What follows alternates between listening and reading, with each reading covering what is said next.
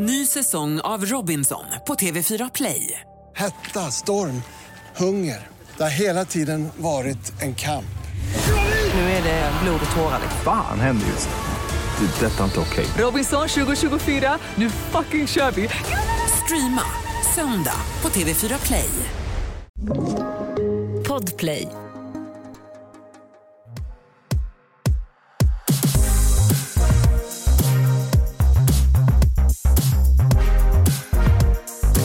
Det är torsdag och ni lyssnar på podden Alla våra ligg med mig Matilda. Och mig Alex. Och vi eh, har ju gäster idag. Ja, vi har gäster men vi kommer komma till dem. Nej men snälla jag är så taggad. Ja, men, ja, du är alltid det. Ja. Du Mattis, vi vill ju prata om psykisk ohälsa som ju växer bland unga. Det kan man ju se på statistiken också hur eh, liksom, mycket kraftigare den kurvan har vuxit. Både alltså, bland eh, unga tjejer, unga killar, människor med könsdysfori och liknande. Ehm, och vi ska ju prata idag om psykisk ohälsa kopplat till sex hos unga. Och vilka passar bättre då som gäster än Ida och Sofie ifrån Ångestpodden. Varmt välkomna. Hej! Tack så mycket. Tack. Vad härligt att ha er här. Vi har ju försökt få till det här Ja. ett tag. Det har Nu- varit vändor. Ja. Jag förstår det. Ni har ju, eh, som jag sa när ni kom in här, alltså, or- hur orkar ni? För att det är kul. Ja, jag tror inte vi upplever det som att så... Eller, alltså många har sagt till oss nu bara fan vad ni har jobbat och så är man så, oj har vi det? Ja vi har kanske det men man, när man tycker det är så kul så det är ju också så varningstecken typ. Att, att så, Okej utbränd. Nej men eh, ja, jag vet inte, jag tror att vi orkar som Sofie säger för att det är så kul. Ja, Det var en hektisk vår men nu är det liksom lugnare också så nu är det inte så ah, andan i halsen. Alltså, ni, har ju, alltså, ni har ju intervjuat eh, nästan alla partiledare. Eh, riktigt bra jobbat att få alla till podcasten. Och eh, Kul tycker jag ändå att de ser det som något viktigt att prata om. Eh, och I samband med det så har ni dragit igång kampanjen Tre minuter. Vill ni berätta lite om den? Vi satt och kollade faktiskt på eh, videon som är till, som alla partiledare får kolla på innan. Mm. Det var en jätte... Eh, jag, nu sitter jag i Ulf Kristersson nästan. Det var en väldigt fin, en fin film, men den kändes ju verkligen. Ja, verkligen. Ja. Det var meningen. Nej men vi, alltså kampanjen tre minuter, vi började typ så här komma med den idén tillsammans för typ ett och ett halvt år sedan. Vi visste då att så här, vi vill göra något inför valet ehm, som är då i år. Eh, och så började vi så här spåna alltså med varandra i att så här, men vad brister det idag för unga? Alltså när känner man sig sviken av samhället eller när känner man att man inte får hjälp? Och insåg att så, men det brister liksom i första led, redan i skolan om man behöver hjälp så får man ofta inte det. Och det handlar ju inte om att så, för att de som jobbar inom elevhälsan är elaka utan det handlar om att elevhälsan är så lågt prioriterad. Eh, och då vill vi sätta ljus på elevhälsan och också formulera någonting konkret för politiker att kunna ta ställning till. Eh, Sofia, jag tänker take it away med vårt maxtak.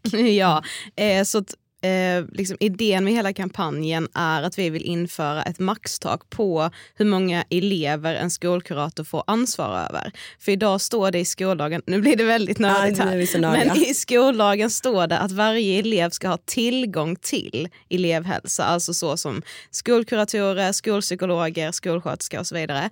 Men ordet tillgång till är upp till varje huvudman på skolan att tolka fritt, alltså en styrelse eller kommunen då som är huvudman för en skola. Eh, och den här fria tolkningen då gör ju att vissa skolor har väldigt dåligt prioriterad elevhälsa, vilket gör att det är väldigt svårt att få prata med någon i ett tidigt stadie. Och vi tror att väldigt mycket psykisk ohälsa hade kunnat alltså inte bli så djup om man väldigt tidigt pratade om de här skavigheterna i livet som alla upplever. Det är liksom helt naturligt och normalt. Men jag upplever man det för första gången och samtidigt kanske hör mycket om psykisk ohälsa som, man pratar ju ändå väldigt mycket om psykisk ohälsa idag om man jämför med för så 5-10 år sedan. Då kanske man tror dels direkt att man säger åh nej, och nu är jag i en depression och så blir man jätterädd och så får man ångest av bara den rädslan. Men hade man tidigt fått prata med någon och liksom bara ventilera sina känslor så tror vi att man hade kunnat bryta den spiralen för väldigt, väldigt många unga. Och då hade man också kortat köerna till barn och ungdomspsykiatrin. Eh, det hade inte varit lika många barn och unga som hade behövt äta antidepressiva. Eh, ja, så det är liksom idén med hela kampanjen. I inte så korta drag. Vi Nej, kan exakt. inte hålla oss kort. Ja, men, och det är ju, jag tänker också att det kan vara ett så stort steg också som ung när man upplever det här för första gången framförallt också att be om hjälp Ja. och faktiskt våga prata med någon och då är det ju jätteviktigt att det finns tillgång, att det finns någon man kan prata med som man känner att den personen har tid för mig. Mm. Men den här filmen den har ju ni visat då för partiledarna. Mm. Vad har det varit för respons på det och reaktioner? Alltså på själva filmen så är det väl ganska liksom lugna reaktioner skulle jag Ja. säga. De säger liksom så, ja väldigt fin film, den, den är nog väldigt eh, liksom nära verkligheten. Det är nog så här många känner. Men det har ju också varit tårar. ja, Ebba Busch grät ju alltså. ja det gjorde de faktiskt. Det var... ja. Jag med. Ja. eh, Eh. nej men och eh, vi, var, vi trodde typ alla skulle gråta. Ja. Alltså, hur kan man inte gråta till den här? sa det, vad fan gråter du inte för? Känner du ingenting? Ja. Nej men som Sofie säger, alltså, de har varit så väldigt lugna och väldigt ja, men jag vet inte, det känns som att de flesta har varit väldigt tagna och Mm. att de har varit så oj det här är ju verkligen som att kliva rakt in i, i det här fallet då en tonårskilles vardag. Jag skulle säga att alla partier är ju överens om att så som det ser ut idag är ju inte hållbart och Mm. att det inte är okej. Eh, men sen när man ställer frågan men varför har det fått bli så här då? Då börjar ju alla bara skylla på varandra. Ja, ja. Så som politik funkar. Eh, och eh, liksom när vi har frågat vad de tycker om själva maxtaket så säger ändå de små partierna att det är väldigt bra men de stora partierna vågar aldrig lova några saker. Eh, så att eh, vi får se men vi kommer ju fortsätta kämpa för det här maxtaget även efter valet. Eh, och vad, eh, vad var mak- alltså, om man säger maxtaket för att liksom precisera? För nu handlar ju tre minuter om att man har tre minuter per elev som Exakt. skolkurator. Det är, om man har tusen elever så har man tre minuter för varje elev. Eh, eller varje elev har tre minuter med sin skolkurator i veckan. Och sen är det ju så att nej, alla de tusen eleverna behöver ju inte hjälp samtidigt. Men det blir ändå ett väldigt tydligt räkneexempel på hur lite tid och hur pressade skolkuratorerna faktiskt är idag. För det här är ju en kampanj även för skolkuratorerna. För de går på knäna, det enda de gör är att släcka bränder. Eh, de får jobba väldigt behandlande fastän de inte ens ska göra det egentligen.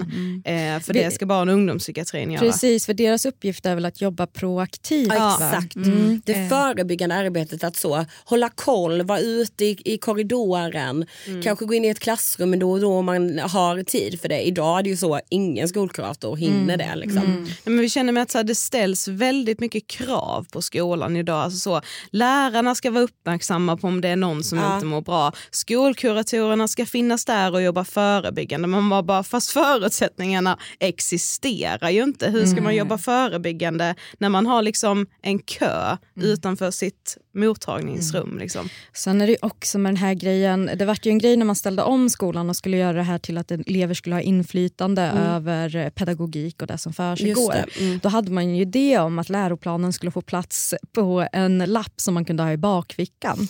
Vilket jag tror har gjort att man har format så himla diffusa formuleringar, precis som det här att man ska ha tillgång Gång till. till. Ja. Eh, och att det ju faktiskt förstör väldigt mycket för att där ser man ju också en chans att spara in. Om Exakt. det för- bara är diffust. Ja, du kan ju inte, alltså ingen gör ju fel. Alltså för det, det är liksom, det Man är kan ju inte ingenting hålla som är någon ansvarig. Liksom. Nej, precis. Eh, men just det här maxsaket om 400 elever då, för det är det som är vårt liksom, krav. 400 elever och det kommer från, nu vet, kommer jag ju aldrig ihåg vad den här utredningen heter. Det är en utredning som regeringen själva har gjort. Ja. De gör ju utredningar hela tiden. Ja, och den här utredningen visar då att så här, 400 elever per skolkurator vore rimligt. Utredningen heter Bättre möjligheter för elever att nå kunskapskraven. Just det. Eh, och sen så var det intressant för nu precis typ innan valrörelsen drog igång så gick regeringen ut och bara så här, vi ska satsa på elevhälsan och vi bara oj då får vi se. Men ja, då, Vi tänkte nästan, åh nej, tänk så ska de införa det vi har tänkt driva. De bara, vi har en idé. Ja, exakt. Eh, nej men då satsade de så på en rad grejer men de här sakerna var ju bara att skriva om lite i lagen. Och det som kostar pengar det hoppade de ju över som då typ maxtaket. Ja fast så den här utredningen säger då att 400 elever borde vara, alltså då hinner man Mm. prata med elever som behöver hjälp och man hinner också jobba förebyggande. Men just att införa det här maxtaket är ju det som kostar pengar. För då krävs det liksom många fler skolkuratorer. Pengar, pengar, pengar. Ja. Ny säsong av Robinson på TV4 Play. Hetta, storm, hunger. Det har hela tiden varit en kamp. Nu är det blod och tårar. liksom. Fan händer just nu. Det. är Detta är inte okej. Robinson 2024, nu fucking kör vi! Streama söndag på TV4 Play. Ett poddtips från Podplay. I fallen jag aldrig glömmer djupdyker Hasse Aro i arbetet bakom några av Sveriges mest uppseendeväckande brottsutredningar. Går vi in med hemlig telefonavlyssning och, och då upplever vi att vi får en total förändring av hans beteende. Vad är det som händer nu? Vem är det som läcker? Och så säger han att jag är kriminell, jag har varit kriminell i hela mitt liv men att mörda ett barn, där går min gräns. Nya säsongen av Fallen jag aldrig glömmer på Podplay. Jag tänker mycket på, eh, i och med att vi är en podd som handlar om sex, så tänker jag jättemycket på sex. Det enda, du tänker enda, på. jag tänker på. enda ni har i skallen tjejer. precis, precis. Nej, men jag tänker väldigt mycket på när man själv gick eh, i högstadiet. Eller jag upplevde att den svåraste perioden, just för att det är väldigt mycket nya krav, hitta sig själv och idag så finns ju också betygen väsentligt tidigare än vad det gjorde. Jag är ju ganska gammal. Hur gammal är du? 32. Ja, vi är 29. Mm. Ja, men då, då, Ja, då var vi så ungefär det är ju i samma. liksom, ja. mm. Hur gammal är du? 25. Ja, Ung, ung. ung och oförstörd. Nej, men, men då upplevde jag ändå att just när det också kom in det här med att man skulle ha sex, att, att sex var någonting som var för mig då i den åldern, när man kommer upp där på högstadiet. Bara det är ju också ett tillägg till eh, det här stress och press och eh, vem är jag och eh, men också det här med gränsdragning. Det är ingen som har Gud, ja. berättat för mig om det. Nej. Ehm, och jag tror att, eh, eller tror när man kollar på hur det ser ut bland eh, unga killar och tjejer så är det ju mycket som ligger till grund där just när det kommer till sexuell hälsa. Eh, och eh, jag tycker också att man kan prata om sexuell ohälsa för det gör man väldigt sällan. Mm. Eh, just när blir det ett skadligt beteende. Gud, jag har aldrig ens hört det Nej, uttrycket. inte jag Nej. Alltså, Ja, men vi diskuterade ju det här innan, att så här, vi pratar så himla mycket om sexuell hälsa. Ja. Men varför inte om sexuell ohälsa? alltså, så sjukt sant. Alltså, jag har aldrig hört det. Liksom. Nej, gud, det är så intressant. Ja. Ehm, och där kan man ju också se på att det är ju olika faktorer inom just sexuell hälsa Mm. som påverkar man säger, unga pojkar och sen unga kvinnor. precis. eh, och vad har ni för liksom, erfarenheter av det? Eh, känner ni att det var, har varit någon stor skillnad på hur man eh, tänker kring alltså, sexuell ohälsa och så vidare? Alltså Mm. män versus kvinnor på det här sättet? Gud, alltså jag tänker, alltså, gud, framför allt blir det ju att man drar sig själv till minnes av att så, ja men högstadietiden och just den här stressen att så förlora oskulden och att det var så jävla jävla laddat. Och att, alltså jag vet inte men min bild var, är typ, och jag kan tänka mig att det är så fortfarande, att det är mer laddat för tjejer. Att killar får vara, li- ha mer utrymme till att vara så jag bryr mig inte, ö, ja det bara hände. Men för tjejer ska det typ vara speciellt, alltså det är så jävla sjukt. Alltså man bara hej medeltiden typ. Eh, men så kände nog jag tror jag. Mm. Jag tänker ju också bara att jag är så sjukt glad att jag inte växte upp med liksom, sociala medier på det sättet som unga gör idag. Alltså, för jag, menar, alltså, jag är ändå så, snart 30, är otroligt liksom ändå fixerad vid att inte vara nöjd med min kropp, att hitta fel hela tiden och att, så här, att visa mig naken för någon kan fortfarande kännas jättejobbigt och att det blir liksom den ångesten ställer sig högre än min sexlust. Typ. Eh, Och jag förstår om det är ännu jobbigare då när man liksom, ja, lever i sociala medier hela tiden som den unga generationen gör Mm. idag. Men nu kommer jag låta så, som en jävla kärring, alltså jag kommer låta skitgammal nu. Men alltså, Det var bättre förr. Ja, ja, exakt. Nej. Nej, men jag tänker också just med sociala medier, att så växa upp idag och ha det så tillgängligt Ja. i form av att allt är väldigt sexualiserat. Alltså bara så, all reklam är så enormt sexistisk. Det är liksom det upplever jag inte att det var på samma sätt på vår tid. Eller Nej. så, ja, Jo men det var det, det väl. var det väl, men det var inte lika liksom, tillgängligt. Nej. Mm. Alltså panik i att se de här reklamerna eller influencers. Alltså, Alltså det var ju absolut lika sexistiskt, det var nog, det var nog ännu värre. Absolut, Men då jag- var det ju i typ tidningar Mm. Exakt. som man satt och bläddrade i ibland om man typ var hos frisören eller så. Mm. Ja det är klart att det poppade upp saker om man liksom, ja men kanske åkte tunnelbana här i Stockholm eller liksom när man tittade på tv men nu är det liksom hela tiden. Mm. Eh, och det tror jag påverkar extremt mycket. Man ser ju också att ätstörningar bland unga tjejer ökar jättemycket och att det sjunker ner i åldrarna. Alltså för varje år så är det yngre och yngre tjejer som behöver, alltså, så, behöver söka vård för ätstörningar. Och det blir man ju med, alltså man blir livrädd. Ja, men jag tänker så, tänk att sexdebutera och ha liksom så skev bild typ av sin kropp. Eller liksom att känna att man är så missnöjd och typ hatar sin kropp. Ja men liksom att, och att de tankarna blir liksom de talar högre. Alltså så här, vad ska den här människan tänka om min kropp? Så att allting med njutning och vad man själv vill ha då i sängen, det, det liksom bara eh, flyttas undan. För det enda man fokuserar på är hur den andra personen ska tycka och tänka om ens kropp. Ja, Jag tycker det är så otroligt hemskt. För att I och med det här avsnittet som vi spelar in nu så har man liksom reflekterat jävligt mycket om liksom hur, hur var det när jag kom in i puberteten. och du vet sådär. Och Jag är en person som lever med väldigt mycket ångest, alltså nu också. Men då var det ju det var ju för jävligt med alla hormoner också. Du vet, man så jämför sig med alla. Och jag bara tänker, Då var det verkligen en sån tankeställare att jag var så otroligt glad att jag inte växte upp med sociala medier Ah. så otroligt tillgängligt. För då satt man, eh, då satt jag och min sambo och bara scrollade igenom lite Instagram och jag kollade statistik och såna grejer. Och det första som kommer upp på Instagram när man börjar bläddra massor, då kom det upp något så sponsrat inlägg så var det någon influencer som var så här Åh, nu är jag äntligen och gör det här ingreppet. Gör det du med med min rabattkod. Och du vet, jag bara fick en klump i magen och bara, äh, fy fan. Alltså jag tyckte det var så jobbigt.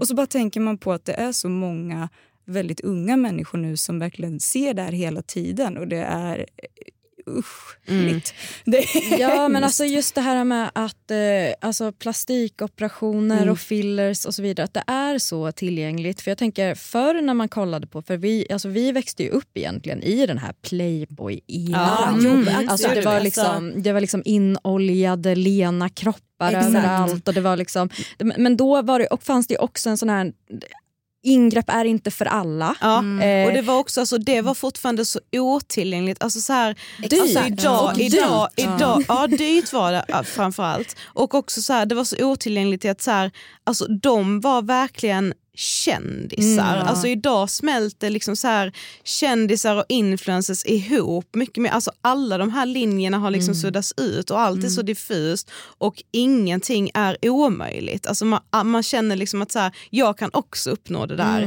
Men jag Medan vi var så också- när vi kollade på reality så var det så här, oj det är verkligen kändisar, det är en helt annan värld än den Men man jag själv skulle lever också i. säga en stor skillnad som jag tycker är så, ja, men typ säg 90-talet och liksom så eran av att det kom liksom silikonbröst, stora läppar, alltså så här, då stod man också för det. Alltså då var man så här, jag har opererat mig och jag är jävligt stolt över det. Idag gör man ju inte det på samma sätt utan idag vill man ju nästan få det att se ut som att nej men jag har tränat den här röven. Ja, man ja, bara, nej nej nej du, det är ingrepp. Men för en 13-åring går väl inte det att skilja på. Och att så här, man, alltså det är inte den kulturen kring skönhetsingrepp i att så Ja, men jag vet att jag, jag kände mer att så här, ja, men när man kollade på Big Brother 2005 sa typ så här Nej eller 2006 när en tjej som heter Jessica var med. Alltså att jag minns det så tydligt. Ja, hon som hade piercing Hon hade piercing, Ja. exakt. Och hon var så Alltså, Barbie tror jag är jävligt stort tatuerat i svanken också. Och hon var ju såhär, när jag, om jag vinner Big Brother ska jag göra silikonbröst. Alltså då var hon så, det är klart jag ska göra det, det är min dröm. Men idag alltså, förklär man ju det och vill, alltså jag vet inte. Det, är inte den där rättframheten i det vilket gör det mycket svårare att skilja på.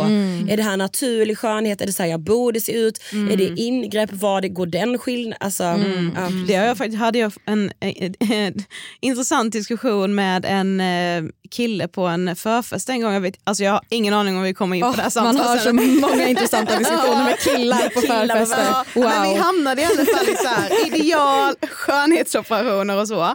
Och jag bara så här, men jag kan ju också känna ibland som tjej, för han var så bara, jag fattar vilken, jag, kan, jag förstår att vi aldrig kommer förstå vilken press det är ni lever i. Jag bara, skönt att du säger att du aldrig kommer fatta, för nej det har du helt rätt i.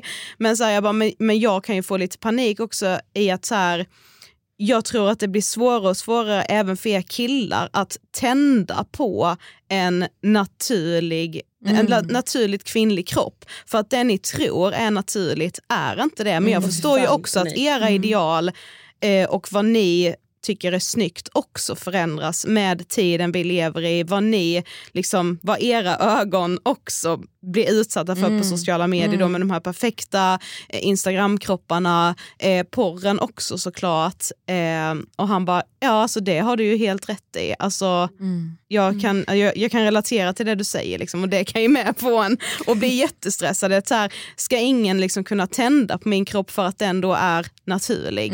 Alltså för att jag inte har gjort några skönhetsingrepp. Liksom. Mm. Och det kan man ju också, alltså, just där när man kommer till vad är skillnaden på eh, pressen kring sexualitet eh, män och kvinnor åt så kan det också vara en sån grej. Ja, men stackars män som blir utsatta för eh, just den här porrskadan som vi brukar kalla det för. Jag menar, vi har jobbat i eh, butik väldigt länge där vi har liksom, en erotikbutik där unga killar kommer in och köper så extremt mycket potenshöjande medel och det är Ja, varje vecka. Där man till slut inte kan Eh, Jag hade en, en ung kille som, eh, som sa rakt ut, jag kan inte få stånd med min tjej för jag kollar på så mycket porr. Är och, och bara Alltså, där fan. blir man ju man blir ju ledsen för det men samtidigt så finns det ju också en kvinna i andra änden. För det här är vad som skadar män här, just när det kommer till porrfix. eh, Men här har vi en kvinna som ska tillmötesgå Ja. de kraven som är. Så vad är slutsatserna? Ja, en kille kommer behöva gå in och köpa blå piller så in i helvete för att kunna ligga med sin tjej. Men en tjej kommer att behöva lägga sig under kniven för att hon ska kunna vara den tjejen. Det, det är liksom, Ja, eller då må skit i sin egen kropp. Ja. Alltså det, den psykiska liksom, påverkan. Ja. Alltså det blir det såklart på killen också men alltså det känns som att kvinnor får alltid betala det högsta priset. Men om man ska tänka på det då, skulle det vara bättre att ha det osagt men kanske göra som i Norge? Att man går in där man faktiskt har en sån här, det här är retuscherat eller det här är ingrepp eller vad man nu kan göra. Ska man ha den?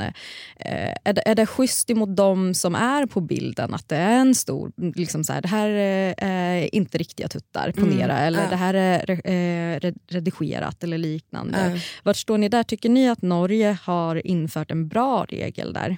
Jag tycker det är jättesvårt. Eh, alltså just kring alltså retusch på bilder.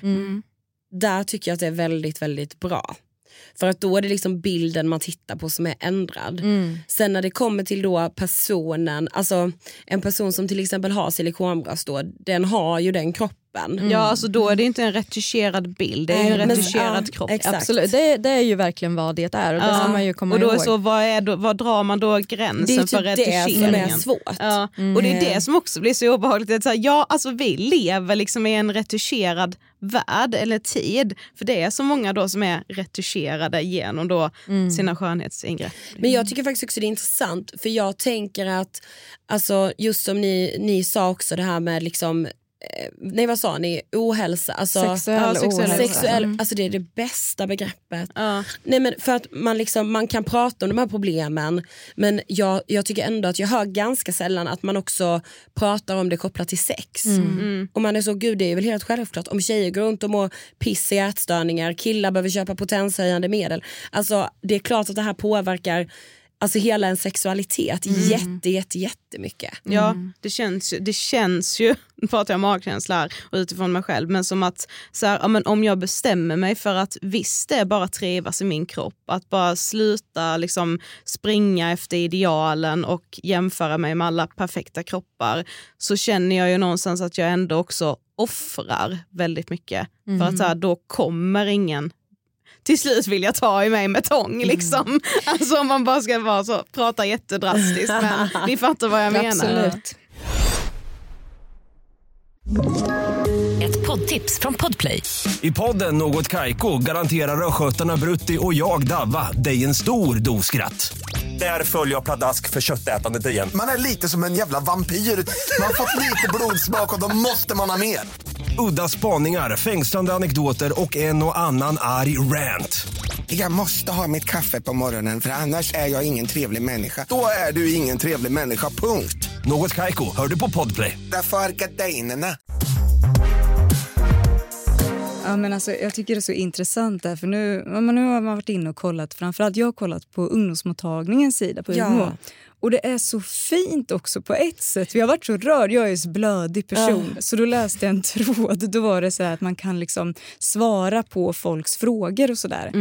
Och då var det ju en eh, ung tjej som hade skrivit typ så här Hjälp! Min snippa ser inte ut som andras. Och så, så hade hon ju frågat i den här eh, frågegrejen så här, men, ja, jag har sett jag, i omklädningsrummet att min snippa ser inte ut som andras för den, det är liksom, den sticker ut liksom utanför Nej, mycket ja. mer och det, det är något som är fel på mig, måste jag göra någonting åt det här? Men till det fina, de här tjejerna som kommenterar, nej alltså det var det finaste. Din snippa är perfekt gumman! Tänk inte mer på det här! Fy och så här, du är alltså. skitsnygg, bry dig inte om det här, släpp det här, jag tror på dig. Och det roliga var att det var ju inte så att det var några bilder eller någonting men det var så Nej. jävla fint att bara säga så här, du är perfekt som du är. Alltså lägg inte fokus på det här, vet du, du det här klarar du. Alltså, Nej, men alltså, då blir man ju med så rörd. Ja. Nej, men alltså, jag satt och lipa och så, kom, så sitter man där och bara, nej men gud, nu ska, nu ska jag jobba. Nu, nu, jag. Men tjejer är så fina men jag kan också tänka lite på hur vi har vänt på det. Att man hela tiden ska bekräfta varandra i att man är så bra, att man är så perfekt. exakt. Snarare än att så här, det är okej att inte vara det Ja. som vi ser som perfekt. Att det alltid ska, man ska alltid kommentera med något positivt. Så håller vi också på. Så här, men vad snygg du är. Nej det är jag inte Exakt. alls det, men du då? Istället för att bara så, ja tack så mycket. Att, det inte ska lägga, alltså att, det, att kropp och så vidare inte ska vara så laddat att Nej, man behöver, behöver bekräfta folk i att man är perfekt. För let's face it finns det. Mm, nej men exakt. Eh, sen är det ju sexualundervisningen.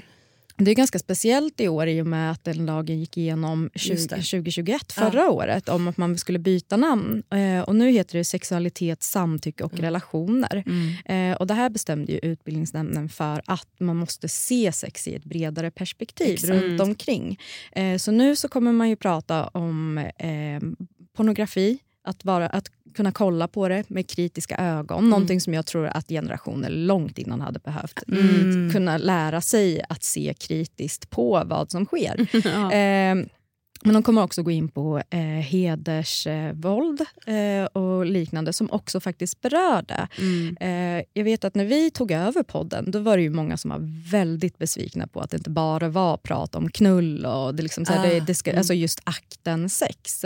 Men som vi ser på det så är det ju att hela samhället är så himla genomsyrat av sexualisering överlag. Eh, och eller avsexualisering, men det är ju också motparterna. Så för att förstå själva samlaget och för att kunna få ut någonting av det, då måste man ju prata om bitarna omkring. Exakt. Du kan ju inte bara gå in och få höra hur, så här, hur ska du laga en maträtt. Ja, men då kommer jag berätta för dig lite fort eh, vad, som, vad, vad pepparn gör. Det kommer vara gott. Det är liksom, men man måste ju också lära sig hur man hanterar en kniv någon Ja, gång innan där.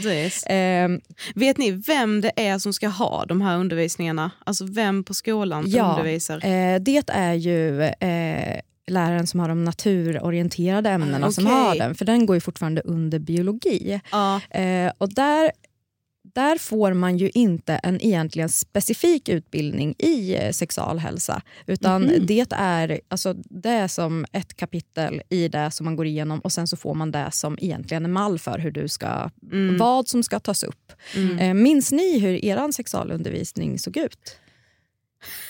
Alltså nej, men det, var, det var en galen lärare. alltså, På ett positivt eller negativt sätt? Nej men alltså, nej, men alltså vi, jo, du, du kommer så minnas vad jag ska berätta nu. Alltså vi gick i typ åttan, ja, men man gick väl i åttan när man hade det här classic liksom. Ja, precis när man börjar prata samlaget. Exakt. Absolut, ja. Jag minns liksom det provet för att alla killar var så "Haha, jag fick en figur. Mm. Eh, men alltså då... Ja, typ när man skulle beskriva hela menscykeln eller? Det provet eller? Nej man skulle, nej, man skulle be, eh, beskriva liksom så här, hur blir ett barn till? Hur, alltså så. Men då vet jag att vår lärare, alltså det här, ja, vi gick i åttan, hon bara ett jättebra tips det är att lägga sina använda trosor på sin killes kudde. Då blir de helt galna. Då blir helt galet. Alltså, ja, ja, vi- Du tänker att det var sexualundervisningen? Ja, det, ja, jag då tänkte bara att det var en galen lärare. Nej, jag tror gav- hon sa det i samband med faktiskt. Gav lite tips. Så hon gav lite så sexiga tips. Alltså, jag minns bara att jag var i chock då. Men det var inte mycket snack om det. Jag minns också typ redan i mellanstadiet så hade vi en så Ja, det var en liten profil så i vår stad där vi kom ifrån som alla visste vem det var som brukade gå runt och så dela ut kondomer typ eh, på festivaler och sånt. Han kom en lektion i mellanstadiet och typ ja, delade ut kondomer Nej, men- Eh, och sa att det var viktigt att använda det liksom. Ja, men jag minns också att man var på Umo. Ja just det. Det var vi Mm. också. Studiebesök. Eh, Ja, exakt. Mm. Men jag skulle ju beskriva den som bristfällig. Mm. Ja verkligen. Eh, alltså det var ju ingenting om samtycke, det var ju ingenting om liksom, ja, men, det var ju de här klassiska liksom, bilderna på könssjukdomar som Mm. något avskräckande Mm. exempel. Det var ju ja, sjukdomar och kondom var liksom... Ja, exakt. Det var det de var liksom oroliga för skulle Ja. ske. Ja, ja, vi Eh, hade ju mest fokus på könssjukdomar. Alltså. Det, var, det var ju alltså, det Nej, var, men det var ju liksom... ja. väldigt lustigt att det bara var fokus. Det var verkligen, det känns lite som så här, ha inte sex för då vet ni vad som Ja, väntar. precis. Då Det kan var det alla gå fall- så här. Ja, det var verkligen inget om sexuell ohälsa. Nej, eh, och det, det kan jag tycka är lite speciellt när man kollar för att jag menar och de här lärarna har ju också varit unga någonstans. Att man, inte, man kan liksom inte bottna i sig själv i det här. Jag tror att problemet är just att man har inte en gedigen utbildning inom ämnet utan du har den här mallen som du ska gå efter. Exakt. Eh, och den kanske inte alls stämmer överens med hur, hur du kanske upplevde det och man kanske skulle vilja få in mer. Men det här är ju också komprimerat i tid. Det är ju väldigt få lektioner Ja. eh, Mm. inom det. Det är ju den här kanske den lektionen, sen har vi provet, nästa lektion och sen så får ni prata med någon på ungdomsmottagningen lite Ja. fort. Mm. Och då är det också en hel klass så att det är ju inte så att man ställer frågor Nej. eller eh, vad innebär det här eller liknande. Mm. Tror ni på att en Alltså jag tänker just det här med tre minuter och att Mm, man inte mm. har tid. Tror ni på att en lärare som har sexualämnen också ska ha ett ansvar i att också återkoppla? Alltså att man säger det att så här, ja, eh, mellan de här dagarna, om ni har några frågor efter det här som inte ni vill prata om framför alla Ah. andra så är min dörr öppen. Det hade ju varit en dröm. Gud Så- ja. Eh, Alltså om det hade gått. Liksom. Mm. Sen är Eh. man alltså, lite så... Jo, det är klart att, att, att lärare också måste vara lyhörda och om det liksom väcks frågor under Alltså på grund av någon undervisning så ska ju de gärna finnas där. Men jag tycker det är lite också så här ibland glömmer man bort att lärarnas fokus ju ska vara just på undervisningen och inte bara det här liksom prata känslor Mm. utan det, det tycker jag ändå någonstans är elevhälsans, eller det borde vara elevhälsans ansvar. Idag hinner ju inte de heller det. Eh, så det, är- det är ju jättesvårt. Liksom. Ja, men jag tänker också att ungdomsmottagningen måste jobba mycket närmare skolan. Alltså, Ja. eller jag vet inte, det kan, det, vi upplever inte att det är så många så här, yngre som vi har kontakt med som går i skolan. De vet ju inte ens att de kan gå till ungdomsmottagningen om de mår dåligt. Då, är det så här, men då måste ju något i den kommunikationen vara bristfällig. Vi hade ju aldrig, ja, men som sagt ett studiebesök typ på UMO men liksom varför hade man inte en mer integrerad, liksom att ungdomsmottagningen var på skolan några gånger i drömmen hade veckan. nästan varit att de satt i anslutning med Ja, varje typ. skola. Det går ju inte för det finns ju fler skolor än ungdomsmottagningar men på något sätt att den skulle vara mer synlig. Mm. Mm. Ja, verkligen. Eh, men där kan man också prata om, vi har ju en eh, skolsköterska som sk- också ska vara tillgänglig. Exakt. Ja. Ja. Hur, har ni koll på hur samarbetet mellan eh, skolsköterska och kurator, kuratorer ser ut? Har man ett tätt samarbete där eller är det vitt skilda världar som inte diskuterar hälsa? Nej jag skulle säga att de har jättetätt samarbete. Mm. Och egentligen hela elevhälsoteamet. För då, där ingår även specialpedagoger, det ingår skolläkare, skolpsykolog. Även om skolläkare och skolpsykolog sällan finns på plats alltid. Mm. Utan vid behov om, liksom, om, det, om skolkuratorn upplever att en elev behöver det. Men just skolsköterskan och skolkuratorn upplever vi att de har jätte, jätte, jättemycket kontakt. Ja. Eh, samarbetar nästan med alla elever. Liksom. Mm. Det är mer som att man ser det som, man ser sig själv och sina kollegor som ett team, att Mm. man är ett elevhälsoteam och inte så uppdelat på Nej. skolsköterska, skolpsykolog, skolkurator. Mm. Men Alex, när det kommer till just det här som är riktigt ångestladdat för unga människor, vad har vi för... Vad är det som brukar vara mest Det, när, när man har pratat med ungdomar, det är från RFSU, så pratar man oftast, och då har de gjort en eh, undersökning på eh, högstadie och gymnasieelever där man ser att eh, prestationsångest är det som toppar listan hos eh, unga pojkar. Ja. Eh, ryktesspridning. Eh, ofta tjejer som eh, anger att eh, någon säger någonting eh, och sen så lever det vidare Mm. Och resten det går, tar typ två sekunder. Precis, och Mm. lever liksom kvar i hela skolperioden. Mm. Eh, och sen är det ju sociala medier såklart, eh, som ger kroppskomplex som också är nästa del på listan.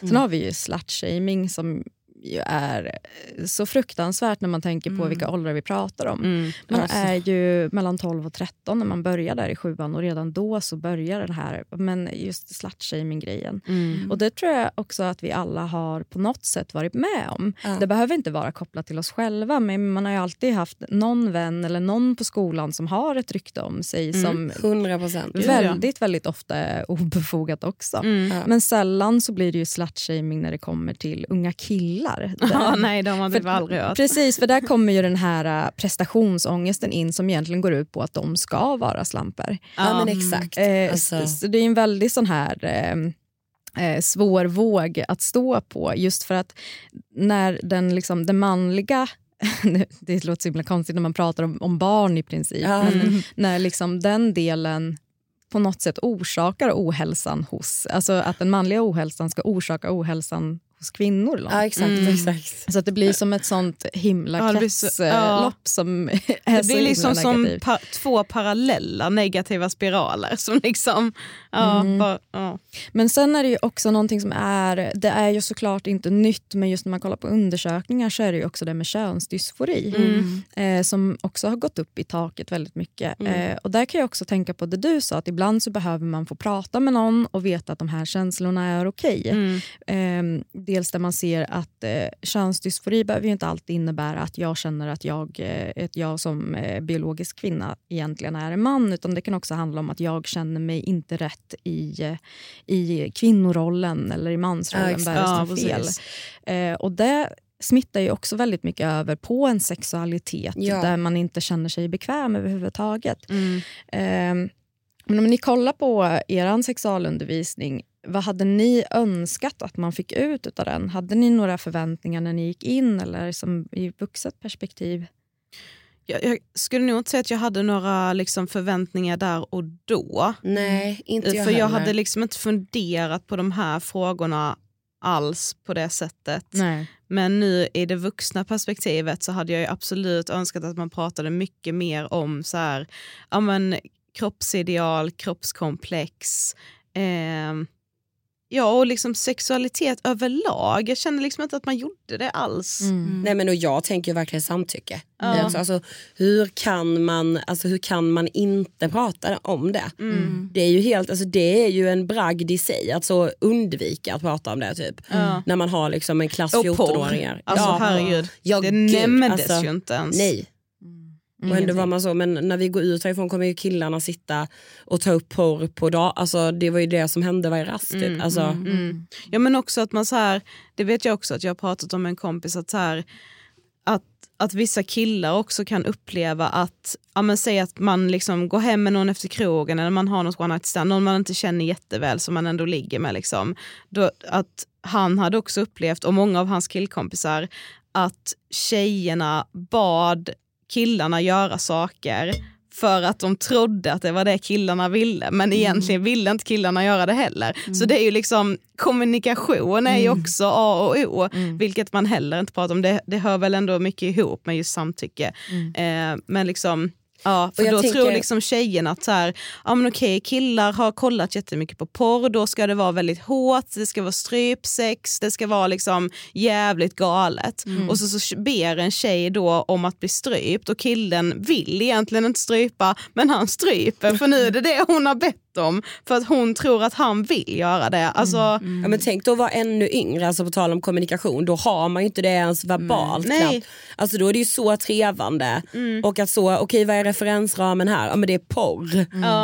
Hjälp. Okej vad är vi nu på väg? Alltså, ja. Men det är ju det som är så läskigt då också att det här är grejer som inte har tagits upp under liksom undervisning Exakt. och så för det är ju känsliga frågor som man kanske inte pratar med vem som helst om Mm. eller fråga fråga. Men då att någon berättar Mm. Alltså, jag tror att det är så jäkla viktigt för just om man då baserar det på att så här, men jag har kollat på porr, nu tror jag att det är så här. Och sen ska man ha sin sexdebut Nej, och sen det är så det är ju sjukt. Bara. ja, Ah. det, Ja, alltså jag har ju sagt det förr eh, i den här podden att eh, en, man, koll, man kan nästan tycka synd, eller jag, jag, jag gör det genuint, jag tycker synd om eh, den tjejen som gick i högstadiet. Just för det här med att man inte hade verktyg nog att ha några självklara gränser. Exakt. Där man hela tiden, antingen så som, som du sa där att Eh, antingen så bara gör man det eller ber om det för att man tror att det ska vara så. Som att det är något färdigt manus för vad sex ska vara och innebära. Ja. Snarare än hur det ska kännas är ju hur det ska se ut. Ja, exakt. Eh, precis. och, och där kan jag känna så här, jag önskar att man hade pratat, alltså dels kritiskt så som det har kommit in nu, om pornografi. Att man faktiskt hade ja, men kanske låtit då det gänget som vill mm, liksom snacka om, om kuk och fitta och porr och du vet, så, ta det men också ifrågasätta. Men om du Exakt. funderar på det på det här sättet, eh, eller om du ser utifrån perspektivet varför tror du att man spelar in porr? Hur kom den till? Just det här med gränsdragning tror jag att jag hade behövt eh, fler verktyg till. Ja. Eh, och det tror jag också många andra. För att just när det briserade det här med metoo, det är ju också en väldigt stor grej tror jag som gjorde att man började kolla på sexualundervisningen. Mm. För så här kan det inte se ut. Det, tror jag också är det här att många kvinnor i vuxen ålder och eh, män också säkert, men framför allt kvinnor i vuxen ålder inser ju att övertramp gjordes Ek- för så Ja. länge sedan. Ja, det är Ja, så som man inte ens har alltså. reflekterat Och över. att det har gått så lång tid utan att vi har fått verktyg att reflektera kring det här. Att det krävs att miljoner kvinnor går ut och säger det här var jag med om. Mm. Exakt. Eh, och först då kan vi konkretisera vad vi har varit med om. Då Mm. vet man ju att det brister ju inte bara hos ungdomar i kommunikation och hur man pratar om sexualitet och, och vad som är okej och vad som inte Mm. är okej. Eh, jag menar, hur ska man förstå det när man går i åttan Nej. om man inte Mm. förstod det året innan metoo som Nej, 30-åring? precis. liksom. Exakt. Mm. det hade jag önskat att man pratar mer om. Ja, jag Mm. håller helt med. Ja, verkligen. Alltså. Och just att så det är okej, alltså dina gränser behöver inte vara din kompis gränser Mm. utan de är för din skull, de är för dig. Mm. Eh, och just som du säger med att så här, det viktigaste är hur det känns, inte hur det ser ut. Ja men Alltså, verkligen. Mm. Men också vad är ett destruktivt förhållande sett till sex? Mm. Hur kan man använda sex? För att sex är ju så jäkla brett. Man kan använda det för att eh, må bra.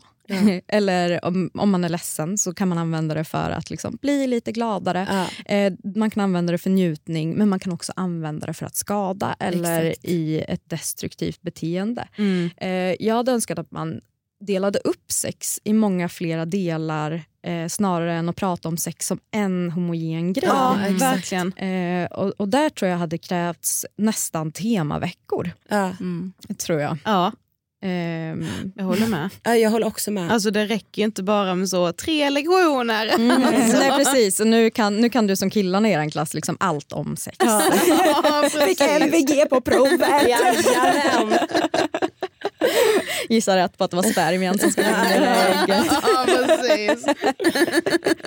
Men om vi ska prata lite positivare om det, för nu har man ju liksom implementerat det här och eh, det tycker jag som förälder till en dotter som nu går i sexan är toppen. Mm. Eh, tror ni att metoo har hjälpt eh, unga människor med den psykiska ohälsan på något sätt? Eller tror ni att det har varit mera en backlash i måendet? Jag vill ju hoppas att det ändå har Ja. hjälpt. Och så här, det, fick ju, det fick verkligen... Jag var en av dem som insåg att jag hade varit med om saker som jag typ inte ens hade reflekterat över. Mm. Eller så här, Jag kunde minnas att jag hade känt obehag men inte att det skulle vara så för jävla fel. Mm, Liksom. mm. Eh, men man kan ju också se att det, liksom, det, det pågår ändå en backlash och att många unga killar idag tycker att tjejer överdriver Mm. när de påstår att samhället inte är jämställt.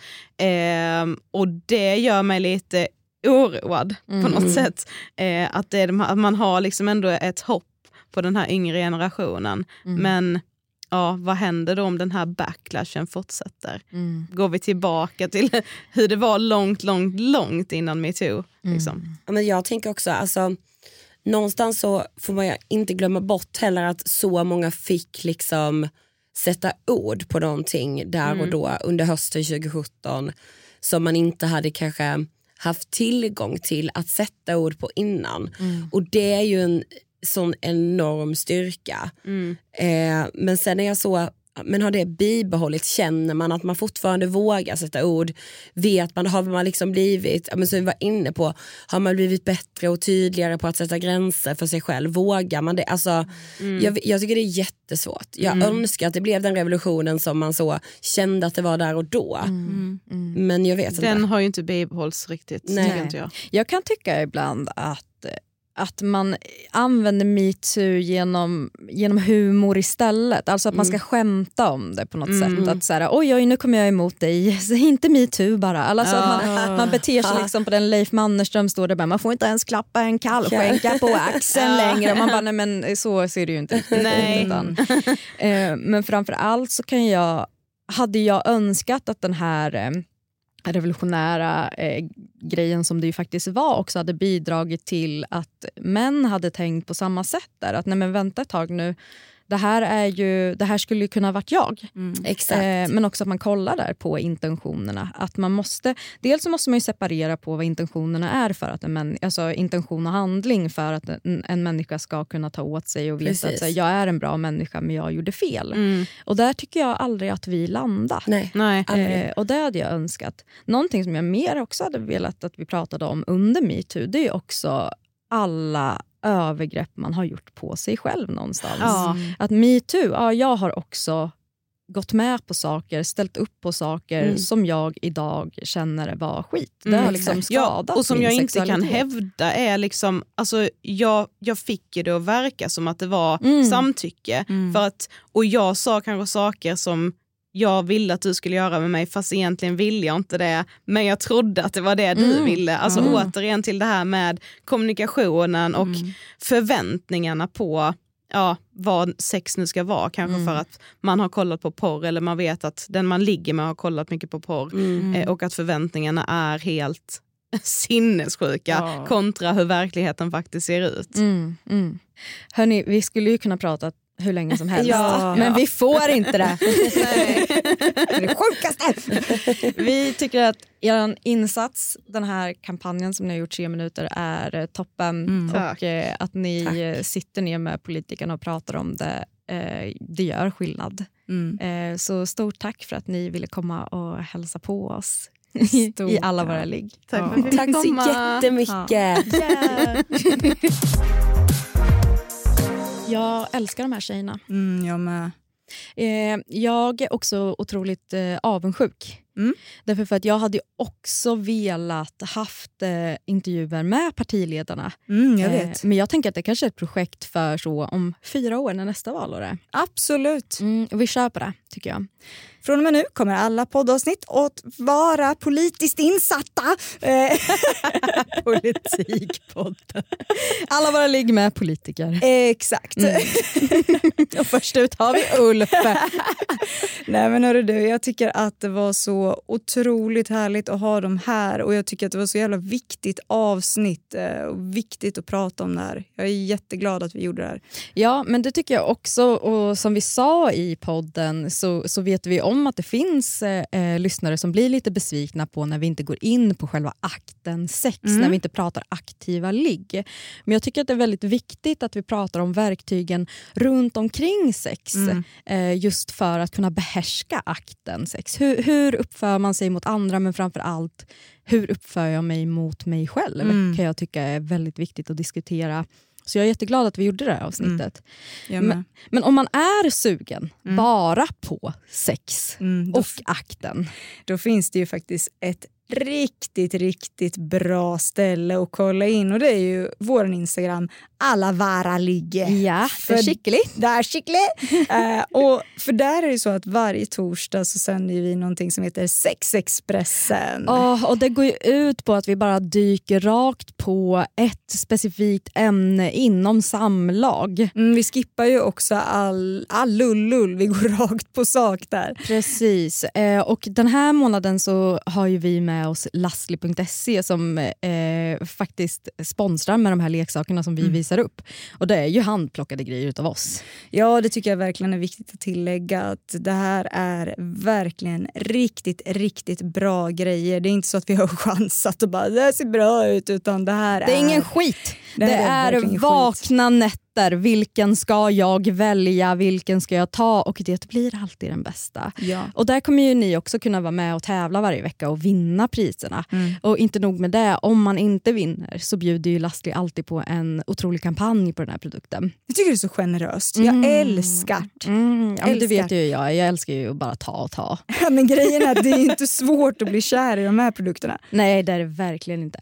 Men hörni, in och kolla där på alla våra ligg. Eh, I händelser, jag har hört att det är många som har svårt att hitta Mm. Sexexpressen men i händelser så finns det en som är utmärkt med Sexexpressen så det är bara att gå in och kolla. Ja, det finns det. Och vi hörs ju nästa torsdag. Det gör vi verkligen, både i podden och på Sexexpressen. Ha det bra! Ha det fint.